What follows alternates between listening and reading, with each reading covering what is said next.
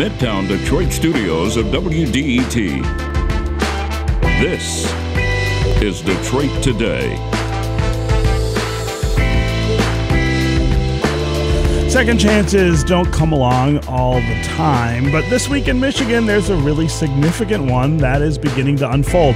About a million people with criminal records will begin to see that blemish disappear thanks to the clean slate law that passed in 2020. We're going to talk today about what this means for those getting a clean slate and how it fits in the context of the overall push for criminal justice reform. That's all next on Detroit Today. But right now, the news from NPR.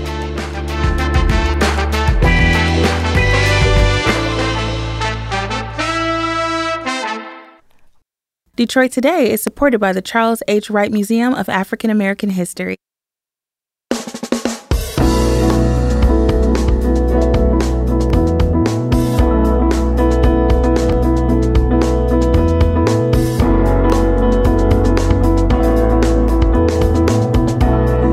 Good day, and welcome to Detroit Today on 1019 WDET. I'm your host, Stephen Henderson, and I'm really glad you decided to join us today. If I asked you to do one thing that might improve the lives of a million Michigan residents in the most efficient way possible, what would come to your mind? I think many times when we think about things like this, we think about money.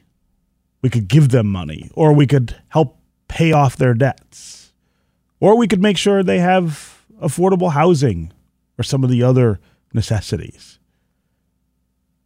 But this week, we're learning that there may be an even more immediate and significant way to help out a tenth of Michigan's 10 million residents. This week, Michigan's new clean slate law began the process of automatically expunging some criminal misdemeanor and felony convictions in our state. Attorney General Dana Nessel estimates up to 1 million residents, again, a tenth of our population, will see convictions expunged. This week alone, almost half of them, 400,000, will be conviction free. For Nessel and proponents of the system, these automatic expungents are going to help strengthen the state's workforce. They will reduce recidivism and benefit communities. And that's because things like criminal background checks, even for minor offenses or transgressions that occurred really deeply in someone's past, those things can prevent people from doing some of the basic things people need to do. They can hurt eligibility for social programs, they can hurt people's ability to get jobs, they can even reduce people's ability to obtain decent housing. But Others will argue that automatic expungement for these offenses is maybe a bad idea. For them, they say, look, if you do the crime, you do the time. And a permanent record is one of the things that people believe may dissuade folks from committing crimes in the first place.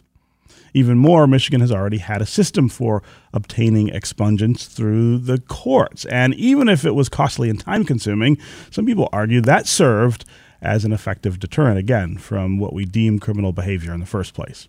So, what are the consequences of doing it this way of expunging crimes for so many people. A little later, we are going to talk to Safe and Just Michigan Executive Director John Cooper about what these expungements will mean for the people who are going to be getting them here in Michigan. And of course, all our, we want to hear from folks who may be benefiting from this. Uh, are you somebody who's got a misdemeanor or felony on your record? All of a sudden you're seeing the opportunity for it to go away. Let us know uh, what that changes for you. Let us know how that feels, even to see that happen. But first, we also want to take a look at what the effective expungement programs like these look like around the country and on a global level. JJ Prescott is a law professor and co director of the Empirical Legal Studies Center at the University of Michigan Law School, and he's been studying this for some time. Professor Prescott, welcome to Detroit Today. Uh, really happy to be here. Thanks. So let's start with why you started researching expungements and what role you think this idea kind of plays in the narrative about criminal justice reform in uh, in our country. Yeah, sure. I mean, the the the story of America over the last 30 or 40 years has been what do we do with the consequences of a very punitive criminal justice system. Uh, as I'm sure many of your listeners know, our system is one of is is is the most punitive system in the free world mm-hmm. and one of the consequences of of having so many people spend time in prison and go through the criminal justice system is that we have to have a strategy for when they emerge either from prison or once they um, serve whatever sentence they they happen to have received. And and so in in recent years, there's been a lot of focus on issues like reentry. How do we make the transition back to let's call it regular life effective? How do we make sure that people can become contributing members of, of society and and and not return to crime or even be at risk of returning to crime? Mm. And and a lot of that has to do with figuring out how to, to remove the, the the labels and the stigma that comes with acts in your past that are no longer relevant to who you are going forward. So I, I want to talk for just a second about the idea of continued and maybe permanent uh, uh, punishment or liabilities that we sort of uh, foist on people who, who commit crimes. I'm not sure most people are familiar with that. Uh, give us a sense of how dark that can be. How how limiting can it be for someone, even with a misdemeanor, on their record to to as you say go back to normal life after after they've paid for their crime either with you know a probation uh, period or or even time in prison honestly it's pretty dark. I mean it's not uh, it's not uncommon if you apply for a job. In fact it's completely the norm that you'll have a back background check conducted. And that background check has become more common over time as access to records has become easier through the you know the adoption of of technology and the collection of data from courts. And uh, and the ability of of employers to to to essentially toss your application in the trash if you have something like that in your past has has essentially become common practice. And so while 50 years ago it might have been possible for for you to have a record for you to have a conversation with an employer and explain what happened, um, that opportunity is much more limited today. People apply through the internet, they submit an application, a background check might be run before you even talk to anybody, even in the consideration of having uh, uh, of, of whether somebody's going to offer you an interview. And if that record comes up, uh, for a lot of people, that's the end. And and it's not hard. You can find you know th- thousands and thousands and thousands of people in, in michigan who will just tell you like Liz, i apply for a job and nothing ever comes of it. I'm, I'm qualified i'm capable i'm hardworking i have references but it just doesn't matter if i have a record. Yeah. And as i mentioned in the open it's not just employment. I mean uh, there are other things in people's lives that uh, get denied to them because they have criminal records that's right. So, you know, landlords now, I mean, background checks are so easy to access now that landlords conduct them. Uh, lots of uh, other places where records can pop up. For example, you know, I if I want to do something with my children at their school, I have to, you know, uh, let's say chaperone a field trip. I have to actually go through a background check, and you can imagine how how it feels to you know even if you have a, a, minor crime way in your past how it feels to to know that everybody in your children's school will know that you have something like that in your past. It might cause you for example to just not volunteer for those kinds of opportunities to not get yourself involved in areas of life where where your record might come up and and be an issue for some people. Yeah. because it, it doesn't really matter if it's an issue for everybody. It matters if it's if it's an issue just for a few people who who who might make a big deal about it. Yeah.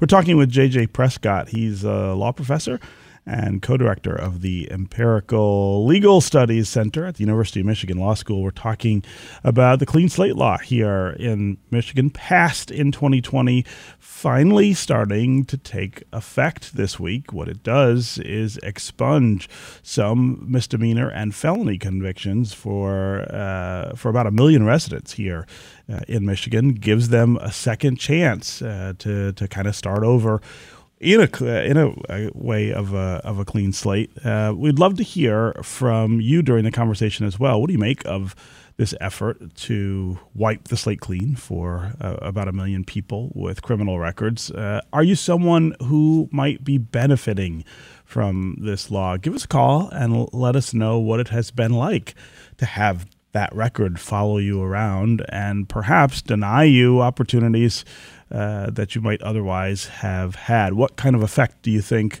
this expungement will have on your opportunities and your outlook? Uh, also, would love to hear from people who are maybe a little more skeptical about this law and what kind of impact it will have on Michigan residents. If you don't support the idea of this kind of expungement, uh, call and tell us why as well. The number here is 313 577 1019. That's 313 577 1019. You can also go to Twitter and you can hashtag Detroit Today and we can work you into the conversation uh, that way. Uh, JJ, I want to talk a, a, little more about how all of this works and the effect that it that it has. Do expungements have a direct cause uh, or an effect uh, on crime? Do they increase crime? Do they decrease crime? Or does it not really correlate with uh, with any of that? Well, actually, the, the the the I think it's it's pretty clear from the research that people who are eligible for set asides, which uh, in in Michigan and expungement, uh, are low risk at committing crime, and the reason for that is, um, first of all, they have to have an eligible record, which means that if you know if you're uh, possibly going to receive an automatic set aside, or if you can petition for a set aside, you're going to have uh, a record that doesn't include the most serious uh, types of crimes. But on top of that, there is a waiting period, a waiting period that lasts anywhere from three to five to seven to 10 years, depending on uh, what's you know what path you're taking uh, to receive your your expungement and what we know from uh, criminal justice research is that people desist over time in crime. And if you have not committed a crime or not had an interaction with the criminal justice system in, in a number of years, oftentimes people mention the, uh, the five year mark, um, the likelihood that you're going to return to crime is very low. So we, we studied this actually in Michigan, a co author of mine, Sonja Starr at the University of Chicago. And I looked at what happened to people who received set asides in Michigan. All of the people who received set asides in Michigan up up until around 2012. And what we found is that people receiving set asides, these people who had their records uh, wiped clean, were actually less likely than the average adult in the state of Michigan to have any further interaction with the criminal justice system over a reasonable amount of time, sort of normal uh, time uh, periods, three to five years. And this could be to, due to two separate um, uh, drivers. The first is these people are just low risk, anyways. If you've actually gotten yourself um, back onto uh, track and you haven't had any interaction with the criminal justice system for a while, you're also a little bit older because of the waiting period, mm-hmm. you're just much less likely to commit a crime. But on top of that, many of the effects you mentioned before related to employment and housing, these are known criminogenic factors. If you can't find a job, if you can't make ends meet, if your housing is unstable, these are the the, the causes of a lot of criminal behavior. And if you can get past those, then it's no shock that people are um, less likely to commit crime. So in the end, the evidence suggests that that actually expunging records and giving people a, a, a, a new shot is going to reduce crime. It's not going to. It's not going to. It's not going to keep it the same, and it's certainly not going to increase it. Hmm. Okay, we're going to take a quick break, and when we come back, we'll continue talking with JJ Prescott of the University of Michigan Law School. We'll also get going with listeners on the phones and on social. Xavier in Ann Arbor, Darren in Southfield. We'll hear from you if you want to join them. 313 577 1019 is the number, and you can go to Twitter hashtag us and we can include you in the conversation. We'll be right back with more Detroit Today.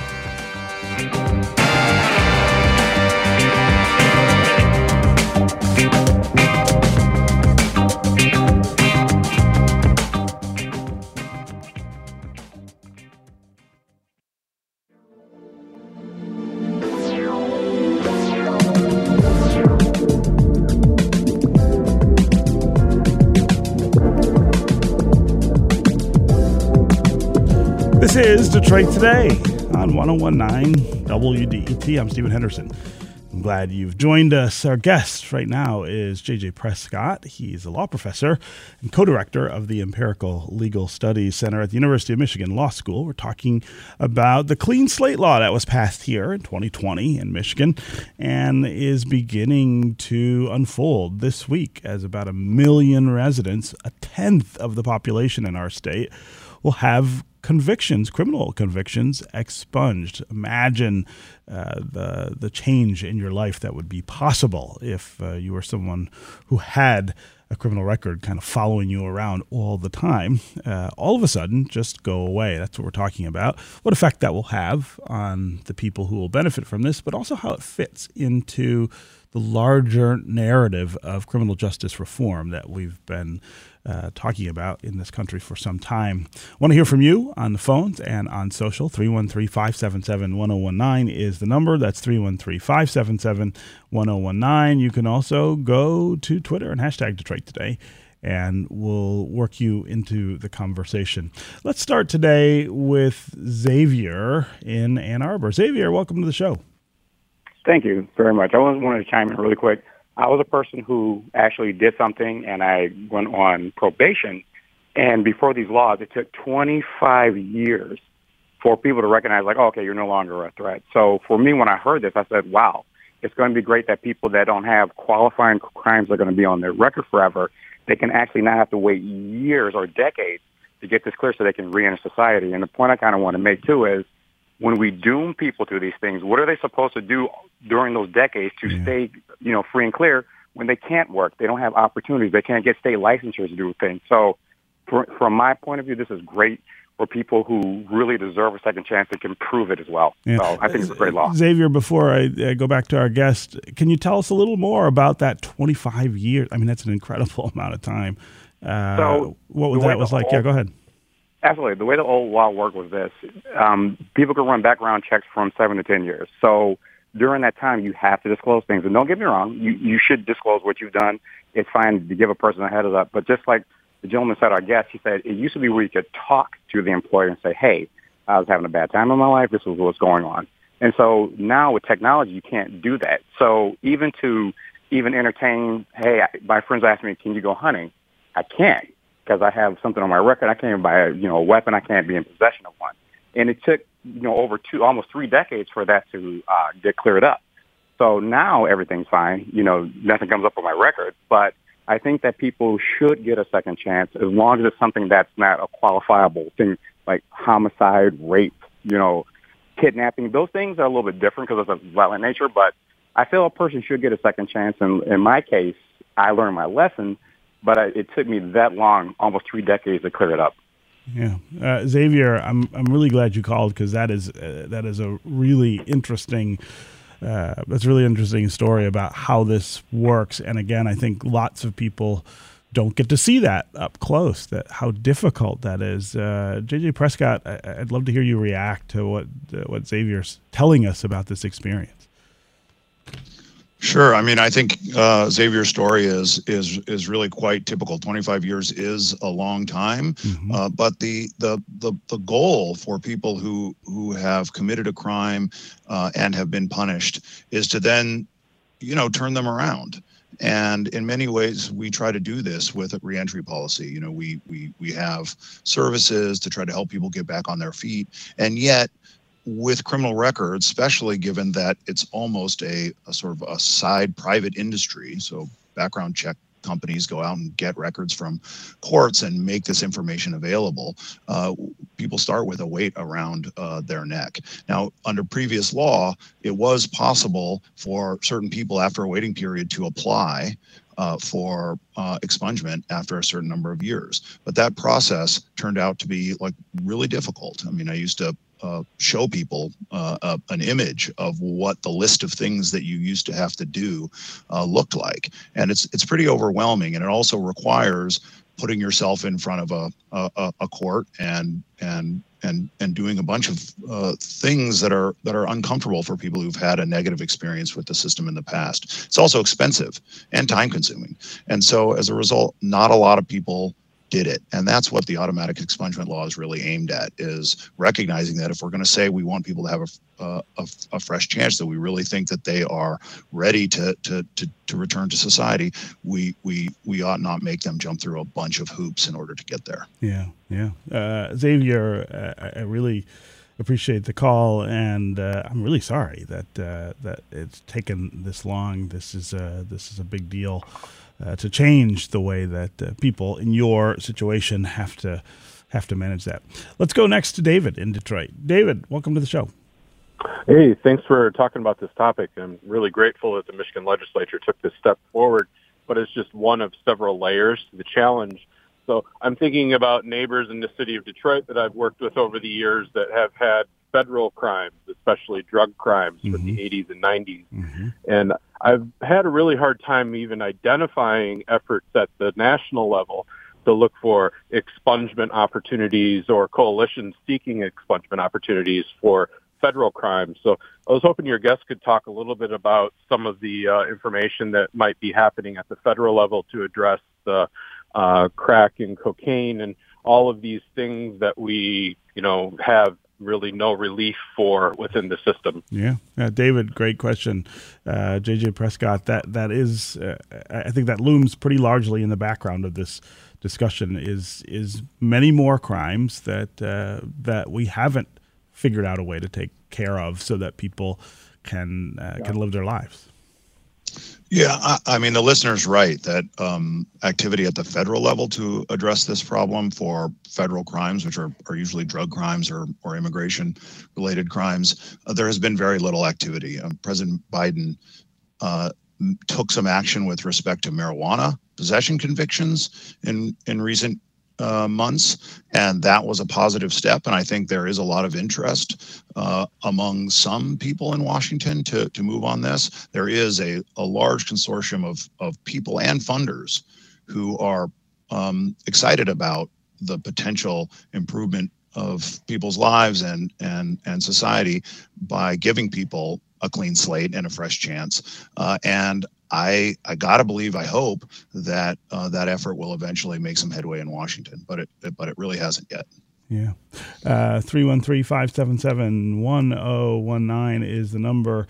Let's go to Frank in uh, Green Oak Township. Frank, what's on your mind? Hey, uh, good morning, Stephen. Um, I have a, a comment that, um, I mean, I've known uh, you know, various people that have gotten into trouble, and and I would use the uh, example of uh, a DUI where somebody was uh, hurt, and uh, you know, or killed, and um, it was the the crime was the the one that they got caught for. You know, it, you know, they had many incidents before this. They just didn't get caught. So, yeah, it's just one conviction. I also think, you know, you know, generally, uh, you know, people, people bad behavior, doing you know, doing that for a while. So it's just the one time that you got caught. I look at when they did the rape uh, rape test kits, where they found that there isn't just one perpetrator, one victim. Mm-hmm. There's you know one perpetrator, many victims, many and, individual victims. So I'm I'm kind of questioning.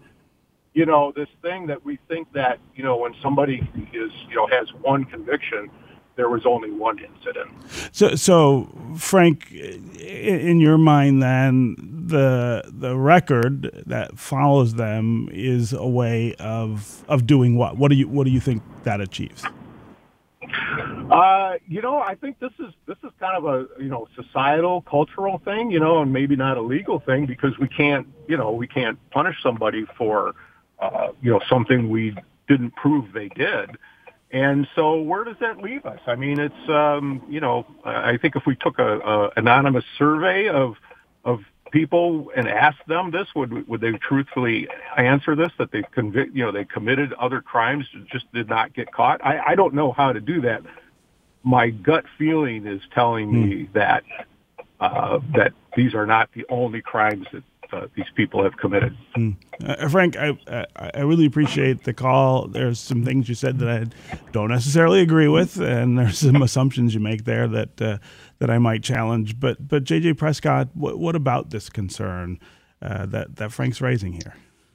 Yeah, I, I, mean, there's no doubt that um, not all crimes are cleared by police. People commit crimes, and and sometimes they're they're not apprehended and they're not convicted and they don't serve a punishment uh, for it. But the system actually recognizes that. So when you're sentenced, um, other activities can can be a part of that consideration, and on top of that, um, if you're thinking about how to design punishments for crimes, one of the things you ought to be thinking about is if we're going to try to deter people, we have to recognize that sometimes they're they're not going to be caught, and so how do we how do we make sure that the punishment um, fits not just the crime of conviction, but uh, perhaps the un uh, the, the the crimes that that we we didn't catch that that we think that you know they probably also uh, committed. But uh, there's something I think more important um, here, which is what is the goal? I think you raised this, uh, Stephen, of allowing the record to hang around. It is a form of punishment, or at least it it winds up working that way. That's mm-hmm. not how it's intended, or nobody would admit to that being um, part of the intention. The problem is is that it actually makes it more likely people will continue to commit crimes. So if if we're going to punish people, I think everybody agrees that that it makes sense to to do that for a bunch of different reasons. If you commit a crime, we need to deter people from doing that. We need uh, we need to to make sure that they pay for the crime uh, they committed. I think everybody shares uh, that uh, that feeling. Um, but once we're done with that, the goal should be to to turn them into or to help them become a a, a full citizen who is um, making uh, their way through the world in a productive and healthy and safe way. And the you know the the the way to do that is not to to keep somebody down and to make sure they can't earn a living. That doesn't strike me even for somebody who who who has a DUI. I mean, you know, like the idea that it would be um, a good idea to make sure they can't get a job or have stable housing as a way to, to punish them for that. It actually just makes me think they're more likely uh, to keep drinking and and probably to keep driving. Yeah. Yeah. Uh, again, Frank, really appreciate the the call and the the really provocative questions and uh, and points you wanted to make uh, there. I want to add another voice to the conversation here. Uh, John Cooper is Chief Executive Officer for Safe and Just Michigan, uh, one of the groups that really advocated for the clean slate law here in Michigan. John, welcome to the show. Uh, thanks, Stephen. Good morning. Yeah. So, uh, talk about uh, Safe and Just Michigan's advocacy for these changes, uh, why that was important, and what you think will be achieved by helping people out with uh, these old convictions. Sure. So, Safe and Just Michigan, by way of background, is is an advocacy organization based in Lansing.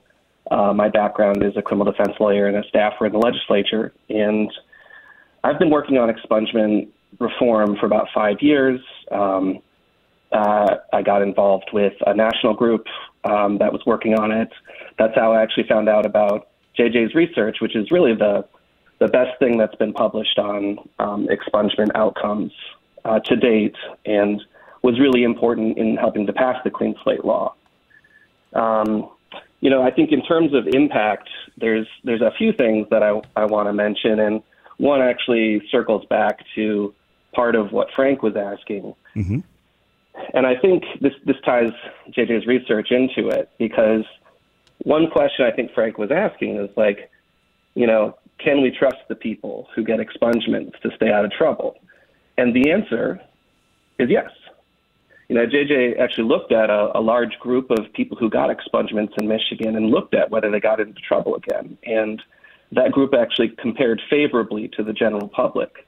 And that, of course, really strongly supports the idea that we should seal those records then, because people are not being treated like they're not dangerous, right? Mm-hmm. When they have records. I mean, even if the record is is 40 years old. We had a event at the Capitol. There was a a woman, Elvina Smith, uh, came came up from Detroit to Lansing, and she said she had an 18 year old felon that was getting sealed uh, on April 11, and her dad had a 40 year old one that was still coming up, and I think that really illustrates the the depth of the issue here. I mean, there's 2.8 million people in Michigan yeah. with criminal records, the state of 10 million, and many, many of those people are suffering and struggling because of those records, and we don't have to keep them public. In fact, the evidence says we shouldn't. Yeah. So, so John, um, you know, I'm glad you circled back to to what Frank was raising as some of his concerns on on the call. But but I, I would love to have you also address um, another another pushback that I hear sometimes to to things like this, and it, it's the question uh, about victims, the victims for instance, of felony crimes in particular, uh, who would, of, of, course, see their their victimizers uh, have their records uh, clean, uh, you know, as a result of of this law. Does that what what kind of message, I guess, do you think that sends to victims, and and how do we account for that side of the equation when we when we think about these things? Well, that side of the equation was actually at the heart of the legislative debate around what crimes should be automatically sealed and what crimes shouldn't be.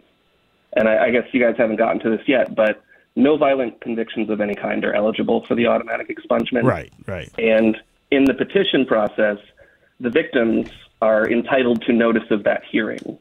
So any person who's the victim of any kind of assaultive crime is going to be notified that there's an expungement petition in the court and will have the opportunity to appear and weigh in on that process. Um, it was important to the legislators that that process be preserved and that um, violent convictions not be eligible for the automatic process, in part because of that. Um, in addition, um, no conviction that's punishable by more than 10 years in prison is eligible for the automatic process. And you know, other ser- serious traffic offenses aren't eligible. Um, and that was all in in the interest of being sensitive to yeah some the harm that victims suffered. Exactly. So it was it was really tailored quite thoughtfully, I think, to preserve victims' rights within the expungement process, and then to focus on lower level convictions that are holding people back that don't have a significant victim concern. Yeah, yeah. Again, 313 577 1019 is the number here on the phones. Uh, we've got JJ Prescott of the University of Michigan Law School with us, as well as John Cooper, who's CEO of Safe and Just Michigan. We're talking about expungement. Uh, let's go next to Lila in Detroit. Lila, welcome to the show.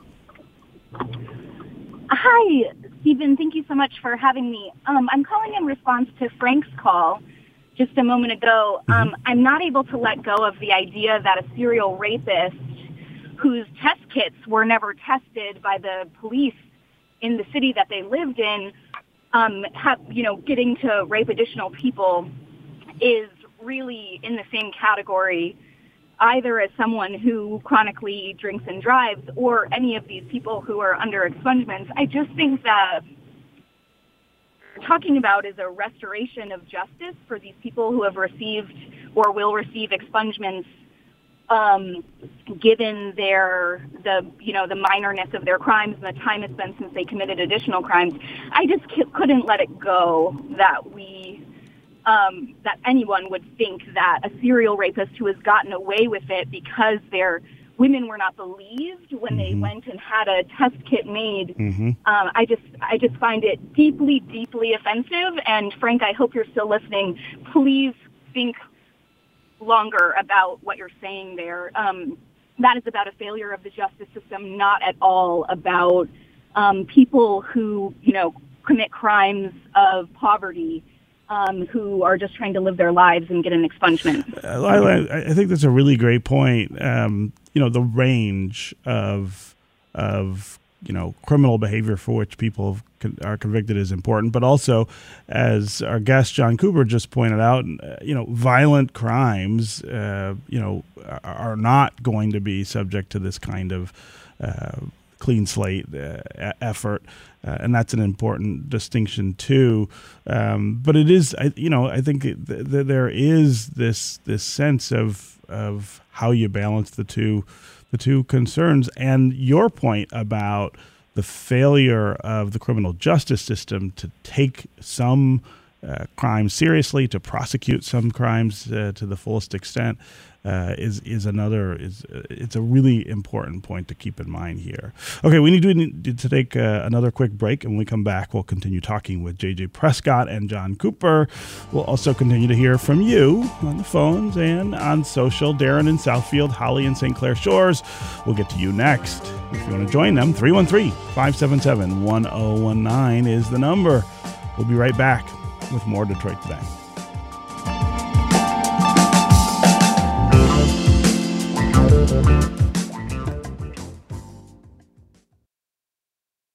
This is Aretha Franklin. This is BB King. Hello, this is Jack White. This is Elvis Costello. And you're listening to WDET FM Detroit, your source for quality arts and information programming since 1949.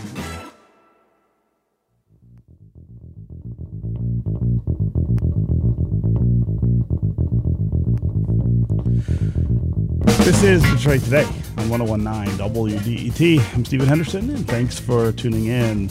Our guests right now are JJ Prescott, a law professor at the University of Michigan, and John Cooper, CEO of Safe and Just Michigan. We're talking about Michigan's clean slate law, passed in 2020 to expunge some misdemeanor and felony offenses for about a million residents here uh, in Michigan. We're talking about what effect that will have on people's lives there ability to go on with their lives even after having committed a crime. Uh, also, putting it in the context of the discussions about criminal justice reform that have been going on for some time. We, of course, want to hear from you on the phones and on social. 313 577 1019 is the number. That's 313 577 1019. You can also go to the uh, go to Twitter and hashtag Detroit Today, and we'll include you. Let's go to Holly in St. Clair Shores. Holly, welcome to the show. Thank you for having me. Uh-huh. Uh, what I wanted to say was that a lot of times in these conversations, the focus ends up being around the things we commonly think of as crimes, property crimes or assault. But a lot of the people being affected by automatic expungement in Michigan, and I'm one of them, um, the crimes have more to do with poverty than anything.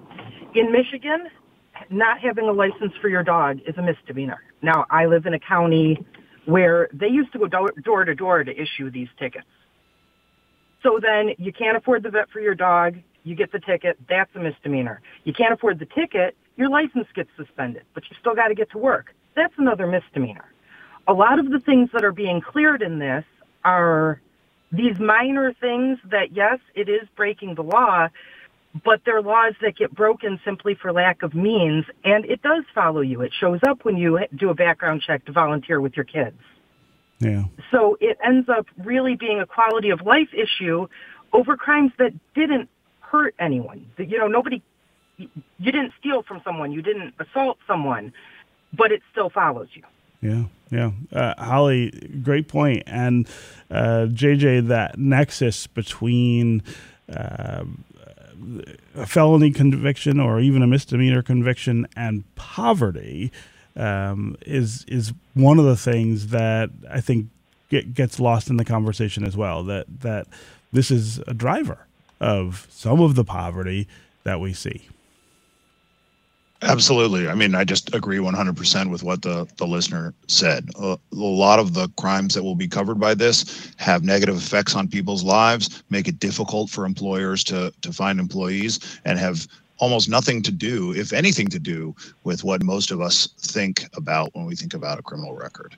And um, and it snowballs once you have something like this that happens, perhaps because somebody just stops by your house looking for a violation. If you can't pay it, it starts turning into um, additional legal problems, and and those legal problems wind up making it harder for you to to make a living, harder for you to to satisfy other obligations, impossible for you to pay uh, your bills and your taxes, and and on from there. Yeah, uh, John, safe and just.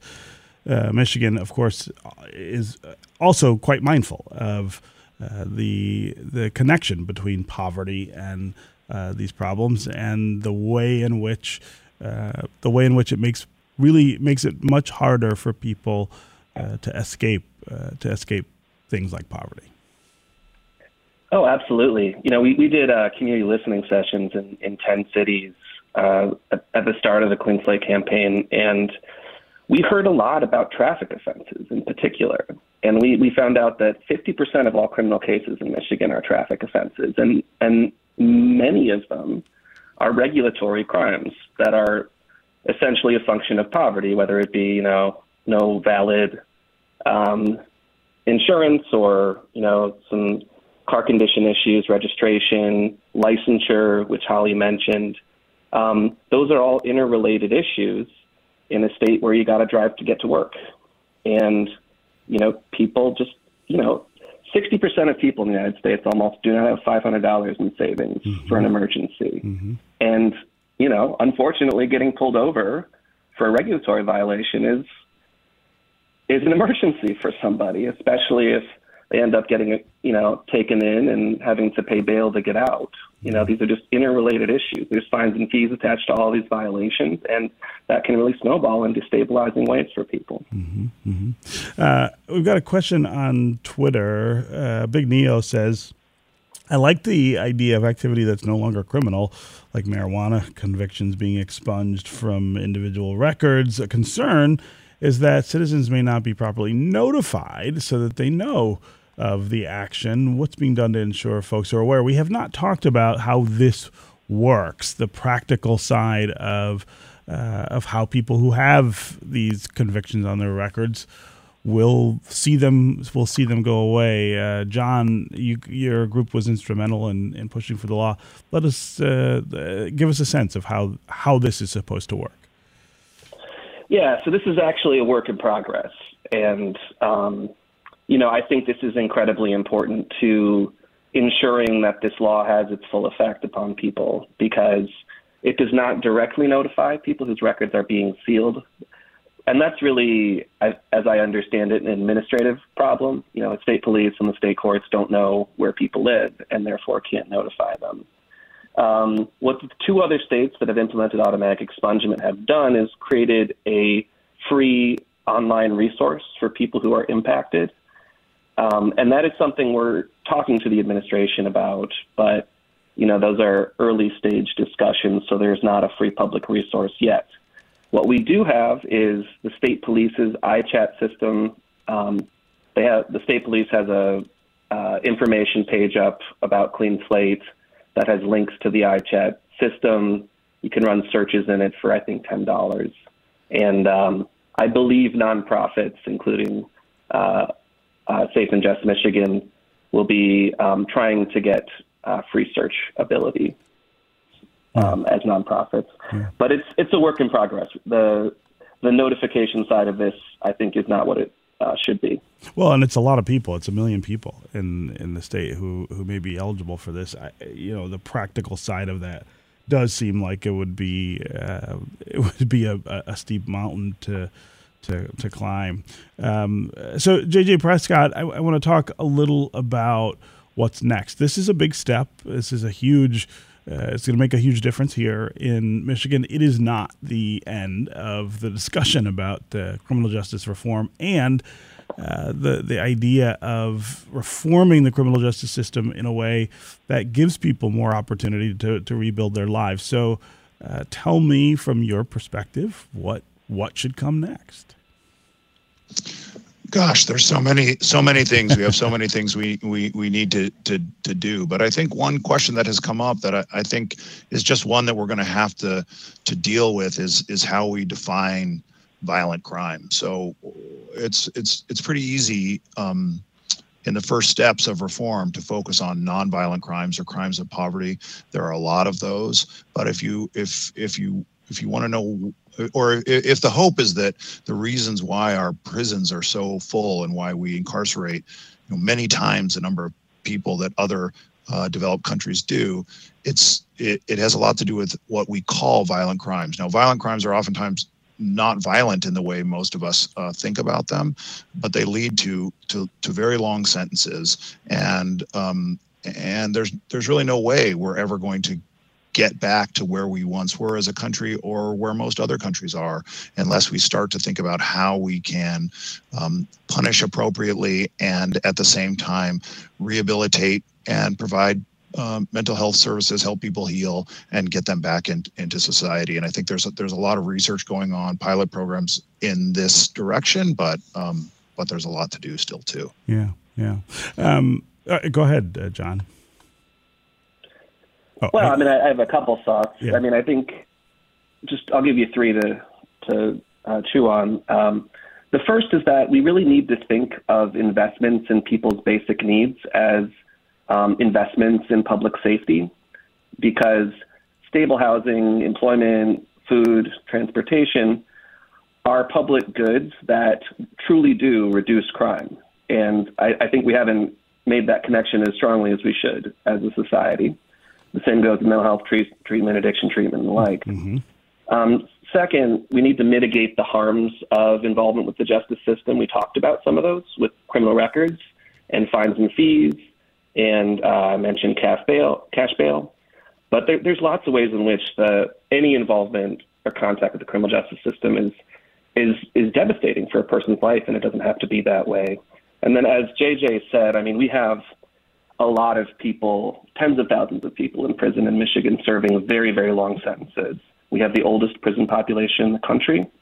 We have lots of um, deathly ill people who cannot be paroled because we don't have uh, release valves in our system to release people when they're no longer a threat to public safety. And indeed, the priority of the system is not doing that. It's it's uh, exacting very long punishments. You know, we have a the most strict truth in sentencing law in the country. We have a lot of mandatory minimums um, around life and long sentences, and those are things that need to change in order to, I think, um, make the system better reflect our values. Yeah. Uh, John, what is your sense of the appetite for these kinds of discussions in Lansing, especially now that we have a different majority, a Democratic majority in both houses of the legislature and a Democrat in uh, the governor's office?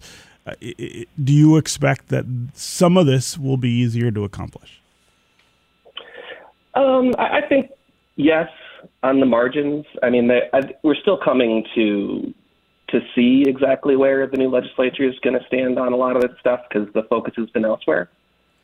And you know, I think among the people that I've spoken with, some are really excited about these issues and just want to want to you know do great things, um, and others are afraid of them. And I think that is normal and um, in in some ways. Um, similar to what it was, you know, last year and in the years before. I think for many people, criminal justice is an unfamiliar area that takes some time to get comfortable with, and you know, we're still in the process of educating uh, new lawmakers about sure. these things. Yeah. Uh, JJ Prescott, I wonder if you can put that in a national context. As I have said a couple times during the show, there is this rethinking of criminal justice that's taking place. Uh, uh, talk about the places I guess you see momentum and and potential. Sure. I mean, a lot of the reforms are, are taking place at the state level and sometimes in states that you wouldn't necessarily expect it. And there are so many dimensions on, on which to work. Some states are are doing really great things and and on on one dimension and a and and and really not moving at all on another dimension. I, uh, the state of Idaho, for example, just passed its first expungement uh, law. It looks similar to what Michigan had uh, in place uh, prior to uh, the recent reforms, mm-hmm. and you know it went through without really any any problem. And people saw the value, especially in a time when we recognize that every citizen, returning citizens included, really make a difference to everybody's lives when it's it's you know there are a lot of there's a lot of need for for people to to to find um, to find people to to, to work you know mm-hmm. so so I, I I think that is uh, you know you know that's all great on the other hand there has been in the last few years in part because of changes in um, and patterns because of covid uh, you know, an uptick of of certain crimes in certain cities, and by and large, the country is far, far safer. Crime rates are far, far lower uh, than they were 20 years ago. But you know, just it, it's extraordinary. The country is in a very different place, and basically every city is in a very different place uh, as well. And yet, the slight uptick.